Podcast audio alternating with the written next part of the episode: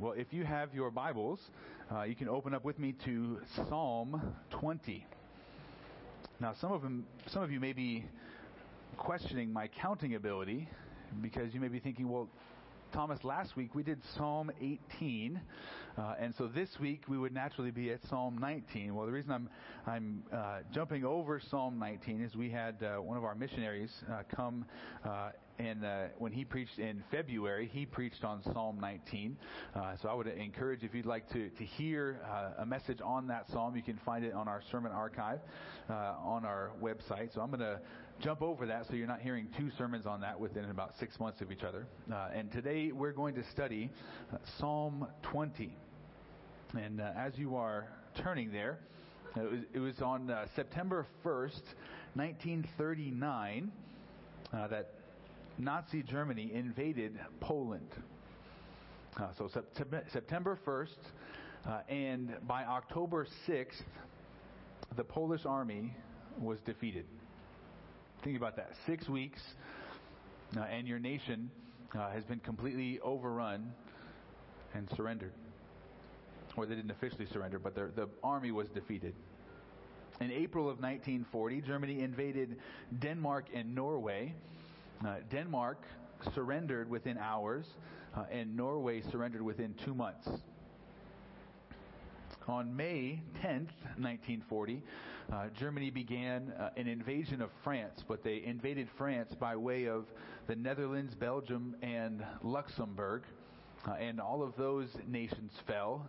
And then ultimately, that invasion that began on May 10th uh, captured Paris on June 14th and on June 22nd, France signed an armistice with Germany. That left uh, the United Kingdom uh, to stand alone against Germany in Europe, and they faced what became known as the Blitz, uh, a massive uh, aerial attack uh, upon them each and every night. Also became known as the Battle of Britain. Uh, as British warplanes sought to defend against fighters and bombers coming from the main continent. Now, I would say that at this point in time, America is a nation in distress, that we have many challenges that we are currently facing. Uh, and it seems like there's even more challenges because we we seem to be crumbling from within. Uh, and although I would say that we are a nation in distress right now, it's helpful to look at the past and see what other nations have faced. Uh, and as, as much as we are crumbling and feeling like we are in distress now, I don't think it is quite the same level of distress uh, as having your nation completely overrun within a matter of weeks.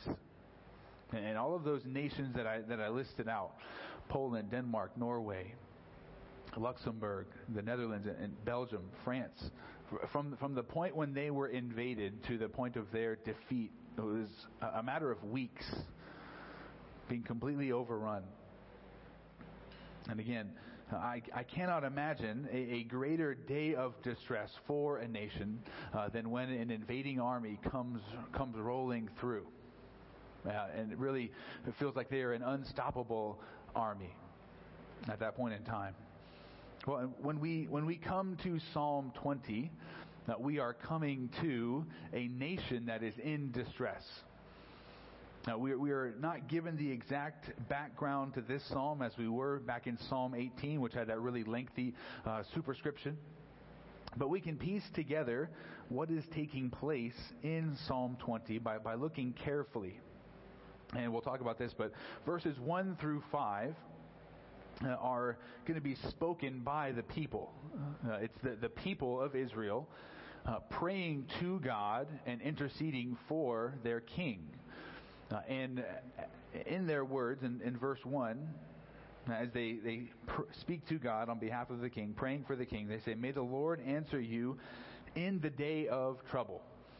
Uh, and this this is a battle psalm. This is a psalm that was sung uh, before the king and his army would depart from Jerusalem to go and fight. Uh, now, if you are going to be a, a conquering army, if the king uh, and his army are going to march out of Jerusalem and go conquer, that's not really a day of distress, is it? No. Uh, so we can we can kind of piece things together here. If this is a, a battle psalm, Uh, and the, the king and his army are getting ready to march out, and it is a day of distress. It is a day of invasion. Uh, they are not going out to fight an offensive battle. Uh, a defensive battle has come upon them. Uh, this is a fight or die situation. Uh, and so this is what we are coming to in Psalm 20. Uh, and it would, would have been common practice uh, that uh, before the king departed with the army to defend the nation, that, that offerings would have been made uh, on behalf of the king and behalf of the army. We saw this as we were reading through 1 Samuel. 1 uh, Samuel 13. Uh, just before Saul went to battle, it says this. So Saul said, Bring the burnt offering here to me, and the peace offerings, and he offered the burnt offering. And as soon as he had finished offering the burnt offering, behold, Samuel came, and Saul went out to meet him and greet him. And Samuel said, What have you done? And Saul said, When I saw the people were scattering from me, that you did not come within the days appointed, and that the Philistines had mustered at Michmash, I said, Now the Philistines will come down against me at Gilgal, and I have not sought the favor of the Lord. So I forced myself and offered the burnt offering. Saul was saying, Hey, I, I, had to do this. I had to get the favor of the Lord. That was the common practice of the king and the army before marching out. Now, Saul wasn't supposed to do that, but he did it anyway, uh, as we read. And again, we're not given the specific battle connected with this psalm, uh, but prior to marching out of Jerusalem to defend the nation, King David uh, and the people retreated to the tabernacle. They said, Before we march out, we need to go uh, and we need to worship.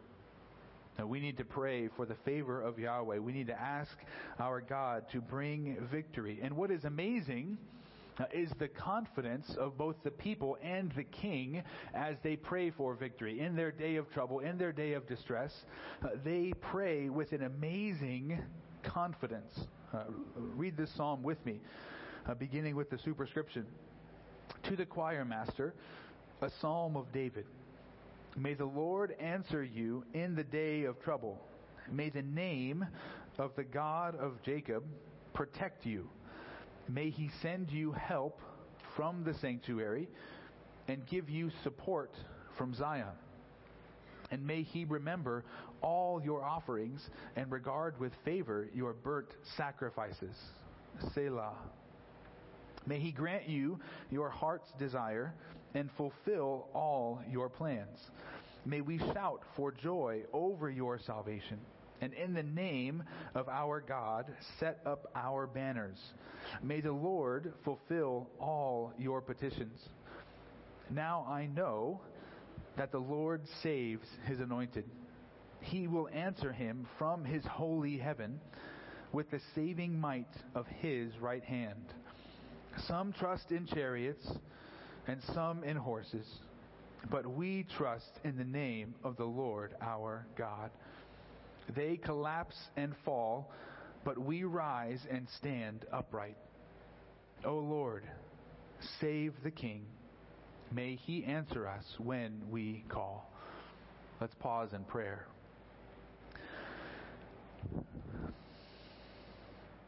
Almighty God, you are the God who brings victory. Every battle is in your hands. We thank you uh, for your sovereignty. We praise you that you are in control of all things.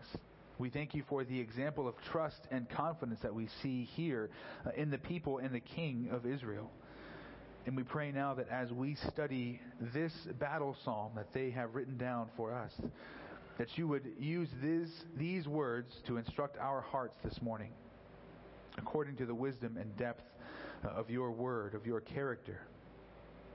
And may these words comfort us in our day of distress, however small it may be. And may your word be the balm that our souls need this morning. May you apply your truth to our hearts and to our lives. Uh, and Father, I ask that you would help me to be faithful to proclaim the truth of your word to your people, to your glory, honor, and praise. Amen. But as we read this psalm, what a lesson for the people of God to learn and to be instructed by. Amen. Uh, the confidence that in, in the middle of being invaded, Uh, the people of Israel say, okay, we need to go and we need to worship, uh, and uh, we, we need to bring all of these matters before the Lord. Uh, and uh, th- there's a, a, kind of one big principle overlying all of this. If you if you keep your hand here in Psalms uh, and turn over to Ecclesiastes chapter seven, verse 14, as we're going to to look at uh, how they can pray with such confidence, they, they keep a large idea in mind. Ecclesiastes 7:14 David's son Solomon wrote this, "In the day of prosperity be joyful, and in the day of adversity consider God has made the one as well as the other, so that man may not find out anything that will be after him." So, of understanding the, the, sovereignty of God, all of the, tri- the trials and, and, tribulations, all of our days of trouble and distress, uh, who's in control of all of them?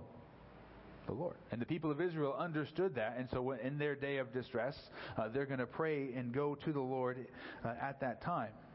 But again, we might ask of how how can we get that same type of confidence that they have, right?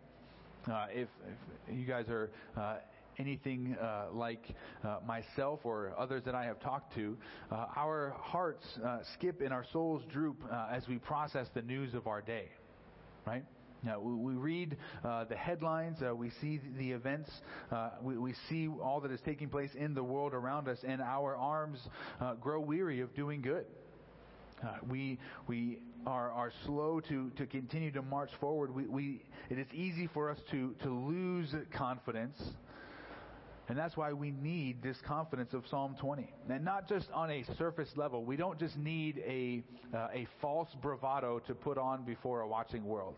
Uh, that, is, that is not uh, helpful. What we genuinely need is a confidence that will not be shaken, even in those quiet moments when we are at home by ourselves uh, when we are uh, listening to the news or watching the news or, or reading something, we need a, a steadfast and quiet confidence that will not be shaken by anything in the headlines or any of the events taking place around us. But but how can we pray with that type of confidence that God will bring victory? And What we're going to see here in Psalm 20, you could say maybe three confidence builders uh, for the people of God to make note of. Uh, that the, the, people of Israel and the king of Israel uh, exhibited in Psalm 20 and that we are called to echo even now in the 21st century. Now, and uh, within these three confidence builders, the, the first one uh, is seen in the words of the people uh, in verses 1 through 5. And ultimately, we can, we can see that one confidence builder is that we are called to pray for Yahweh to work through human leaders. And this is very important.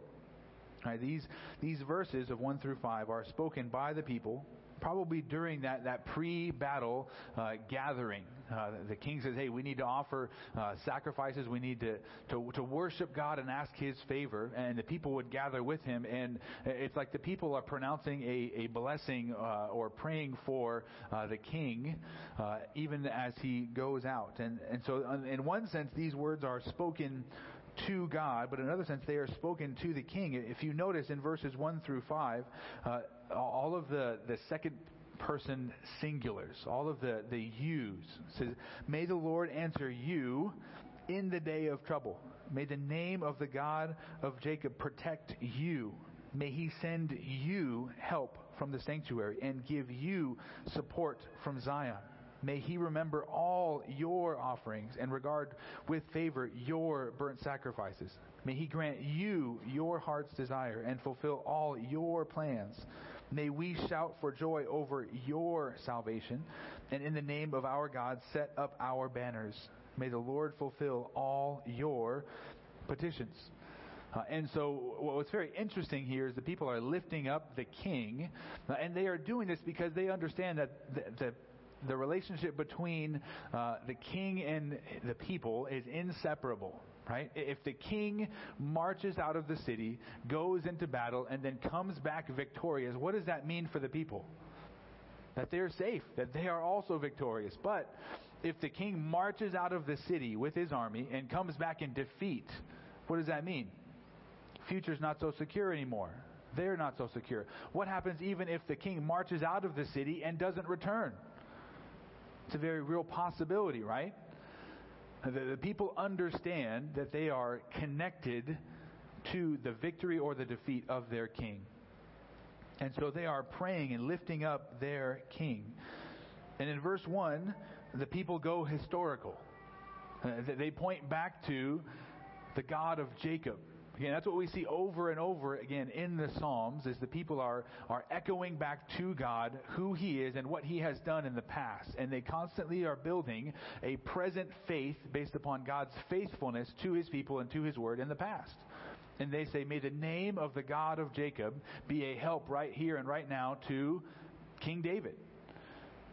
So they go historical and they build upon past faithfulness. In verse 2, they call for Yahweh to send help from his sanctuary, from Zion, uh, another name for Jerusalem. And again, uh, at that point in time, where does the glory of the Lord dwell? Right here in David's time. It's in the tabernacle.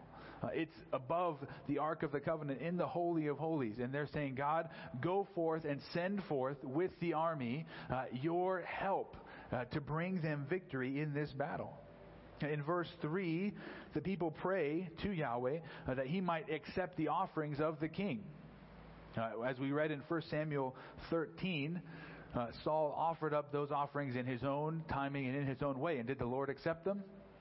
No.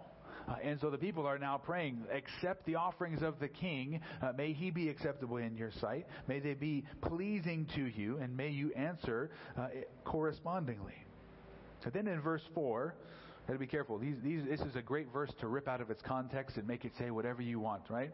May He grant you your heart's desire and fulfill all your plans. Like that sounds wonderful on a, uh, a greeting card, right?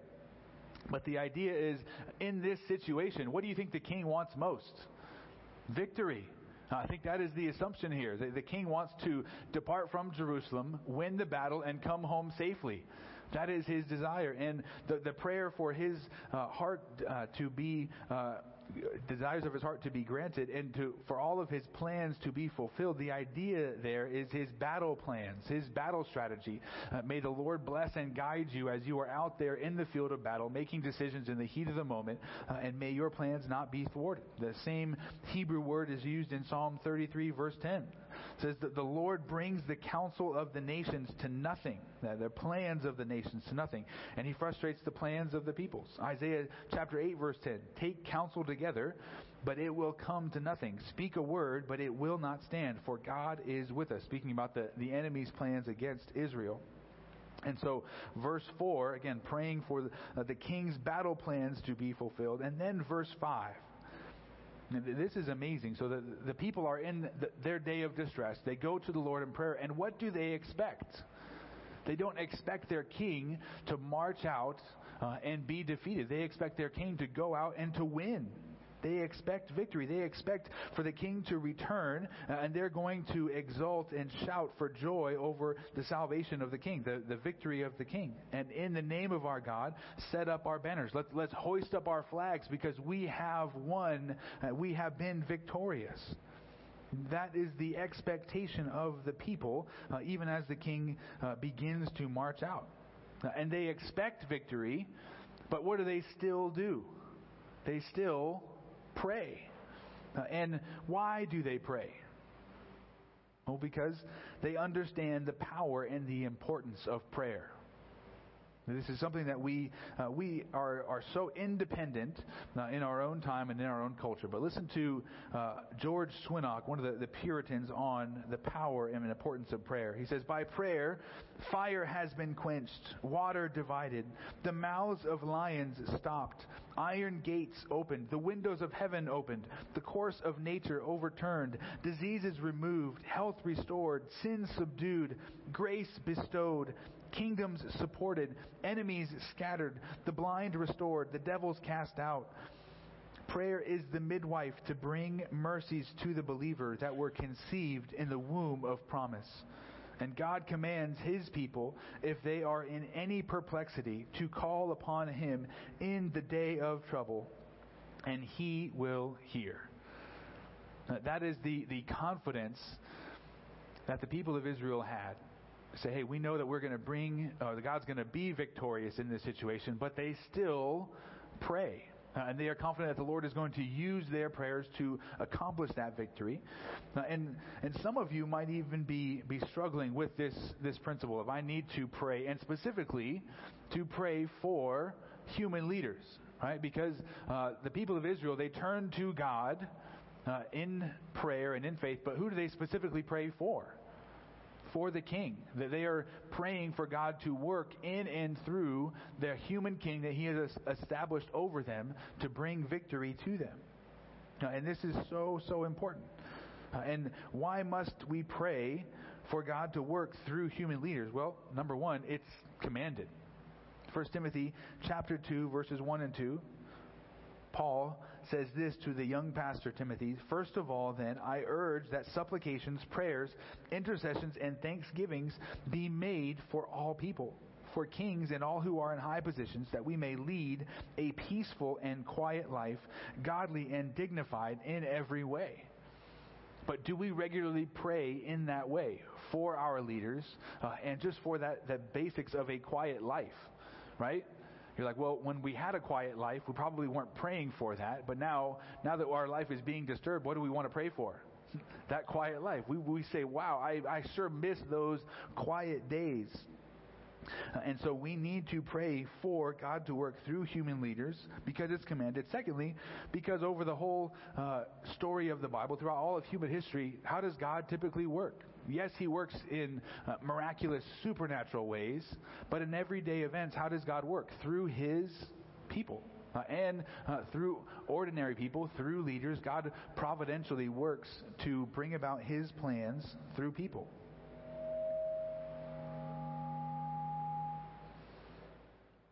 Additionally, because God is able to direct the human heart, we need to pray.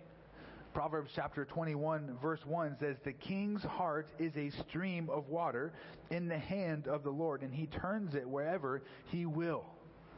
Hey, I, I love going up to, there's a, uh, a water splash pad that my boys uh, enjoy going to up in Eagle, Gerber Park, and they have this really amazing uh, water uh, play structure for the, the kids where it's kind of a, a slight uh, decline and the water comes up at the top of it. Uh, and then there's all of these little panels that the kids are able to go and change and redirect the water. And they love doing this because there's little puddles that they can jump in and they love to be able to control things, right? All those little toddlers. I can control the water. Yes, I want it to go this way and then this way. Uh, and so it, it's amazing, but what Proverbs is saying is God is able to do that with a human heart. Uh, and even more so, God is able to do that with kings' hearts. And if God is able to do that with the highest of leaders, uh, the emphasis is also that He can do it with us common folk as well. God is able to direct any and every human heart according to His plans and purposes. He turns it wherever He will. And again, the people of Israel understood this. They turned to God in prayer, and they specifically prayed for God to work in and through their king to bring victory. But again, I think at this point in time, we as Americans have struggled to pray. Right? Does anyone here feel like they pray enough? Yeah, no matter how much you pray, we never feel like we pray enough. Uh, how, no matter how much time we spend in prayer, the prayer list still has more items on it that I didn't get to.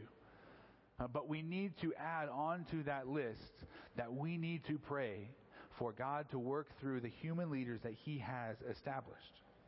And part of the reason that we feel so storm tossed, and part of the reason that we feel uh, all of the, the, tremors happening, happening uh, underneath our feet is because we, we have not prayed as we ought to.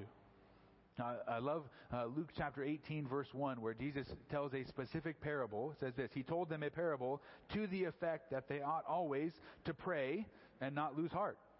So the point of the parable is what? That they ought to pray and not lose heart. Uh, and the implication is those two are connected. If we praying, what won't happen? We won't lose heart. And if we are not praying, what will happen? we will lose heart. And so sometimes it's good to just examine our own hearts and lives. If we have lost heart, if we have uh, lost our courage and our confidence, what are we probably not doing? We're probably not praying as we should. Now, I love another quote from the, the Puritan George Swinnock, but this is what he describe, how he describes prayer. He says, Prayer is one of the most pleasing ways God has appointed for the children of men to walk with him. His children whisper to him in the ear and open their minds and hearts as his intimate friends. Prayer is our chief duty and brings heaven down to man. There is no duty that has so many promises attached to it, gives more honor to God, or which receives more honor from God. It is a guard to secure the fort of the heart, a porter to keep the door of the lips, and a shield to protect the hands. It perfumes every relation and profits every condition. So even as we pray to God that He would work through the hearts of human beings, what is happening between our heart and God's heart? That we are drawing near to Him because the mere act of going to God in prayer is expressing our dependence upon Him and drawing us nearer and nearer to Him. I love what George Swinnock says here that His children whisper to Him in the ear and open their minds and hearts as His intimate friends. But if we never go to God in prayer, what are we never doing? We're never opening our minds and hearts to Him. We're, we're never going to Him with all of our cares, all of our concern. Uh, and over the course of time, we're not entrusting uh, our days and every day in our nation uh, to His sovereign and providential care. We have to see and be convinced that prayer is a confidence builder. And if we are uh, short on the confidence spectrum, we, we need to uh, commit ourselves to pray. Uh, we need to understand that. But while prayer is a confidence builder, it is not uh, the only confidence builder. And that's what we see in verses 6 through 8. A uh, second confidence builder uh, is that we would profess trust in Yahweh above everything else. And so uh, here in verse 6, there is a change in the speaker. Right? In verses 1 through 5, as we read them, uh, it's over and over again. Speaking to God and to the king, uh, may he, God, do this for you, the king. But notice in verse 6, it's suddenly it's a, it's a first person singular. Now I know that the Lord saves his anointed. He will answer him from his holy heaven with the saving might of his right hand. Now, now this change in speaker has, has prompted some debate, and it's not clear who exactly is this speaker. Uh, some have said it's one of the priests or one of the, the prophets. Uh, I think actually the best way to understand this in this in this gathering and in this setting of a battle psalm, that this is King David himself saying these words. Uh, that this is King David. The people have expressed their expectation of victory in verse 5, right? So we expect to, to rejoice and raise up the banners in victory. And now the king comes out and he says, I expect the same thing.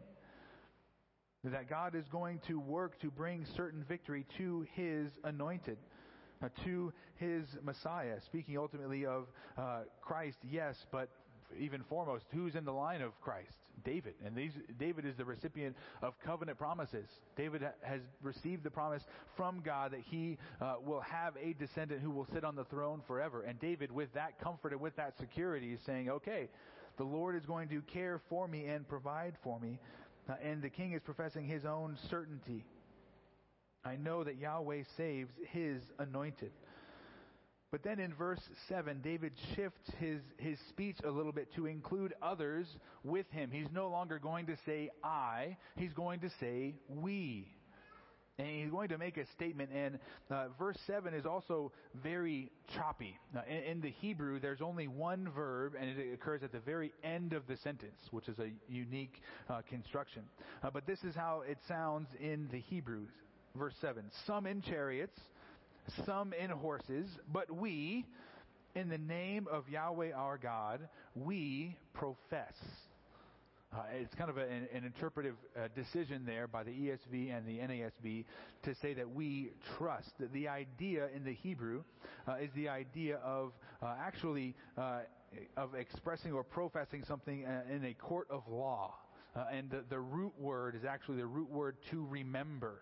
And that's what you do in a court of law, right? If you're going to stand up and give testimony, usually it's about something that happened. So you're going to recount, you're going to remember what has happened in the past, and you're going to profess it now in the present.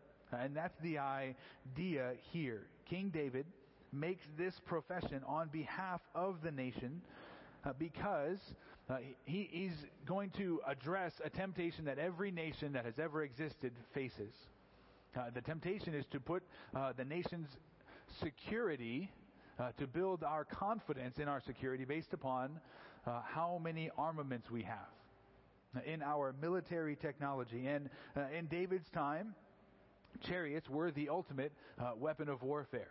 A chariot was usually pulled by, by two horses and it had two men uh, uh, being carried along. Uh, it was arrayed with various weapons and it could mow down infantrymen or one of those charioteers could have a, a, large bow or throw javelins and, and attack the enemy and then ride away very quickly.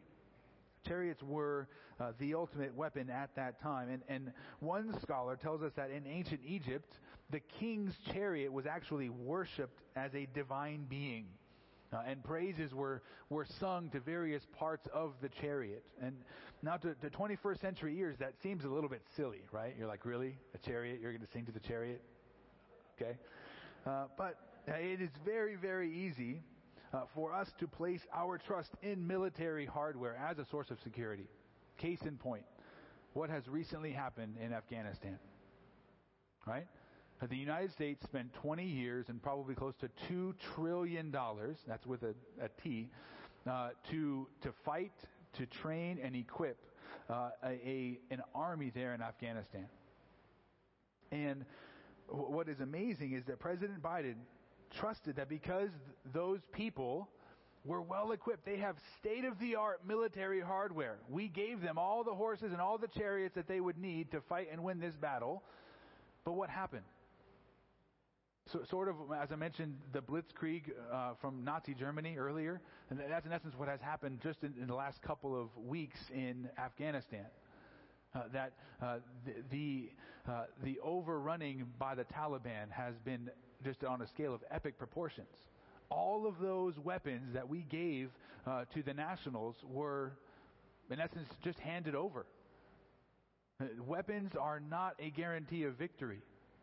There is nothing in this world that guarantees our victory. It doesn't matter what military hardware that you have. And it ultimately, what we see is it is foolish to trust in such things to keep you safe, even as we are very much in Idaho, a Second Amendment state, and everybody, I won't ask how many guns each of you owns uh, or anything else, or how much ammunition you've stocked up on, uh, all of those things. But, but something to keep in mind that ultimately, no matter how much you have, no matter if you're in Idaho or in California, those things will not keep you safe.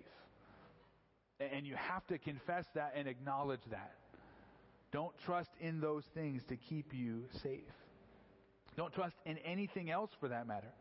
You might not trust in chariots or horses or guns and ammunition, but maybe you've placed your trust in your banking account, in your retirement account, maybe in the people around you, maybe in the, the food and emergency supplies that you have stocked up in your pantry or in your basement. Apparently, Idaho is also a really big state for preppers. And when I first came here, someone said that, and I'm like, what does that mean? What, what is what is a prepper? Uh, and it's yeah, apparently people who are ready for uh, you, you, know civil unrest or natural disasters, and uh, just within that, this is a big state for that.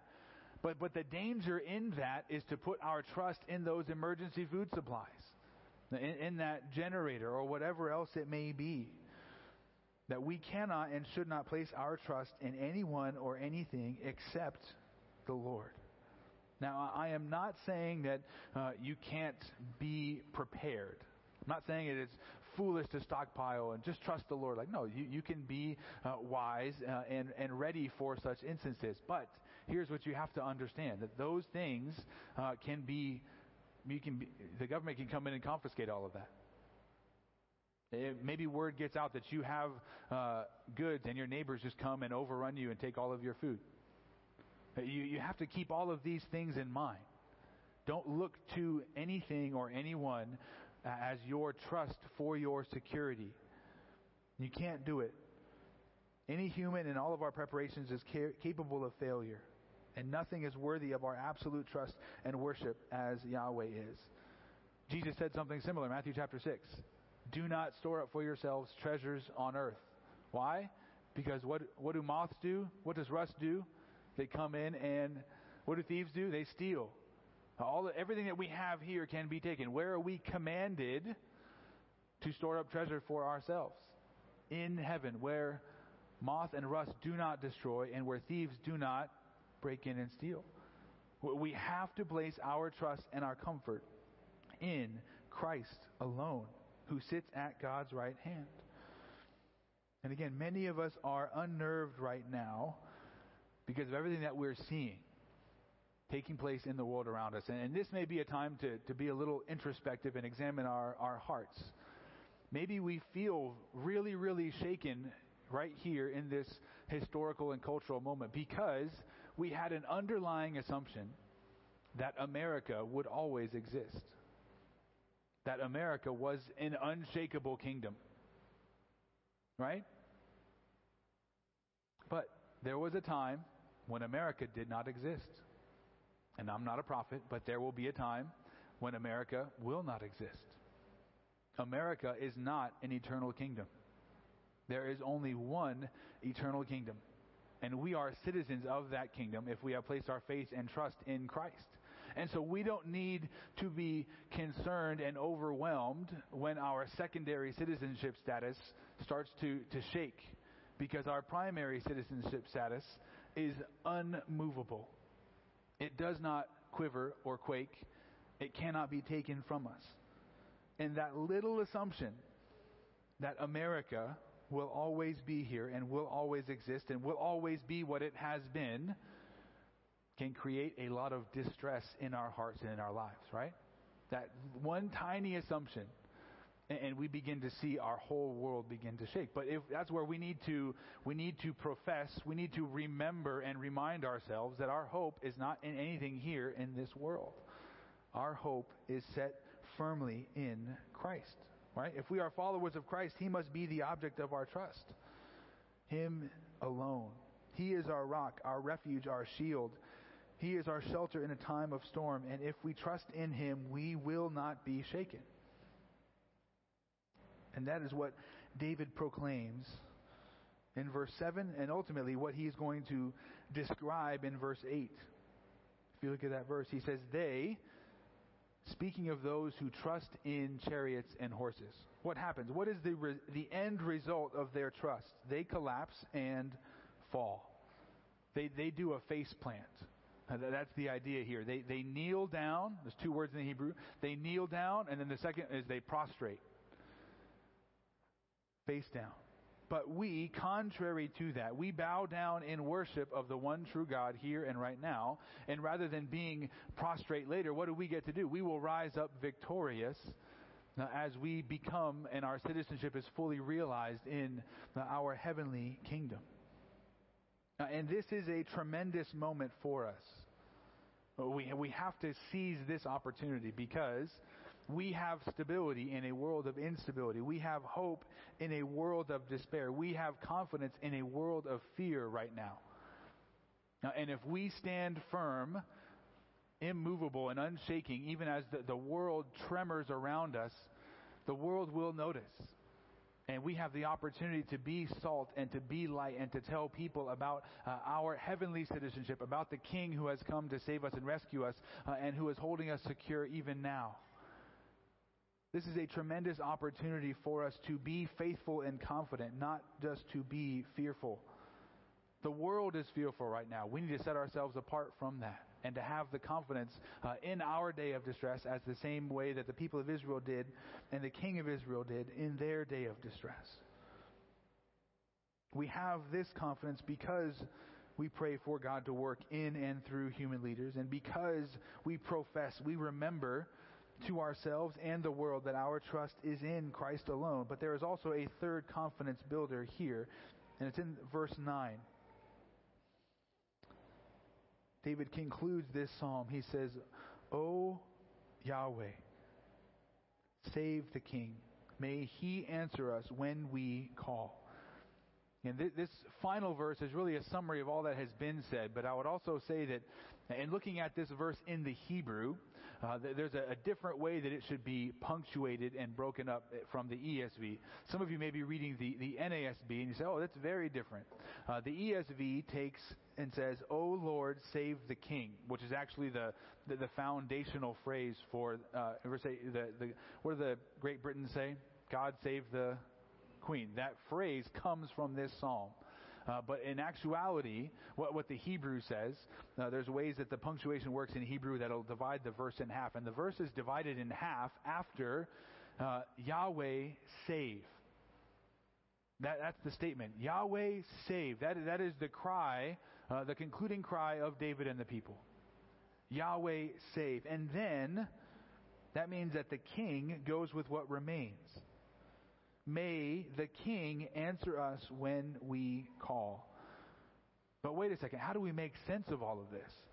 Now, eh, wait, we're not calling in this battle psalm, we are not calling to the king. Who are we calling to? To God. And I think, in looking at the correct Hebrew punctuation and what, and what the NASB has there, I think in essence what this final proclamation is, it, it is declaring Yahweh to be the one true king. It's Yahweh save May the king, speaking of Yahweh, may he answer us when we call, because that's what, exactly what they are doing. They are calling to him. This is a, a profession uh, that Yahweh is the one true king, and ultimately we pray for Yahweh to hear us and help us. That, that is what is being requested here, right? Lord, save, and may he answer us when we call. Hear us when we call and act to deliver us, to bring us victory. And all of this uh, wraps up nice and neatly because it basically circles back around to what it was said in verse 1. It's known as an inclusio. If you go back and look at verse 1, may the Lord answer you in the day of trouble. So in, in the day that we call, may the Lord answer is how it ends and how it begins is uh, that, that blessing, that prayer. May the Lord answer you in the day of trouble. Wraps all of this up nice and neat uh, within this battle psalm. And this psalm is also connected with the one to follow. We, we won't get to, to study uh, Psalm 21 this summer, uh, but we'll look at it next summer.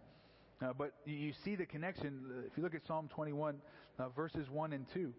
O Lord, in your strength the king rejoices, and in your salvation how greatly he exults.